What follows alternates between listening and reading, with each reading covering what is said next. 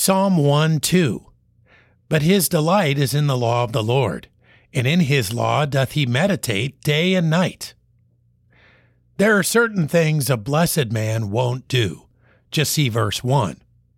But a blessed man will always have a love for and devotion to the Word of God.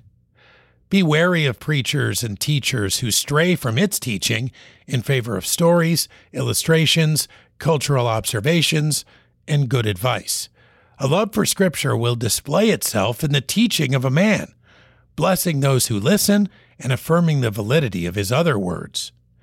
Any person who claims to be born again, yet has no affection for God's Word, needs to examine themselves.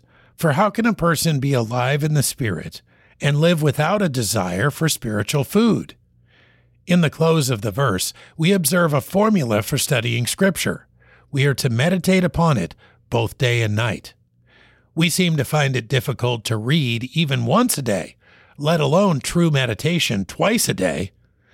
This may not be a result of lacking discipline, but rather lacking desire. Let us examine both based on what we read here and plan to increase our appetite by increasing our Bible meditation. Psalm 1 2.